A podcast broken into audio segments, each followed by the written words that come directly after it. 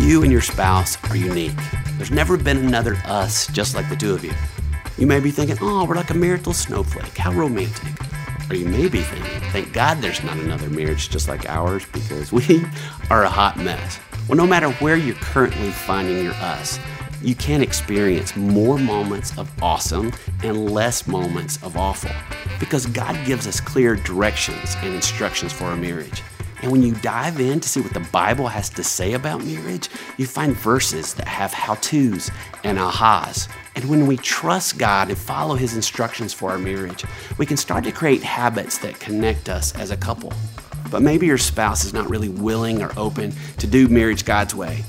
Be encouraged. While it always takes two to keep a negative cycle going, it often just takes one to stop it. And here's the great news you're not the only one who really wants you to have a great marriage. God wants that for you even more. And He gives us great instructions on how to have a great us, helping us to have more moments of awesome and less moments of awful, helping us to become our best us.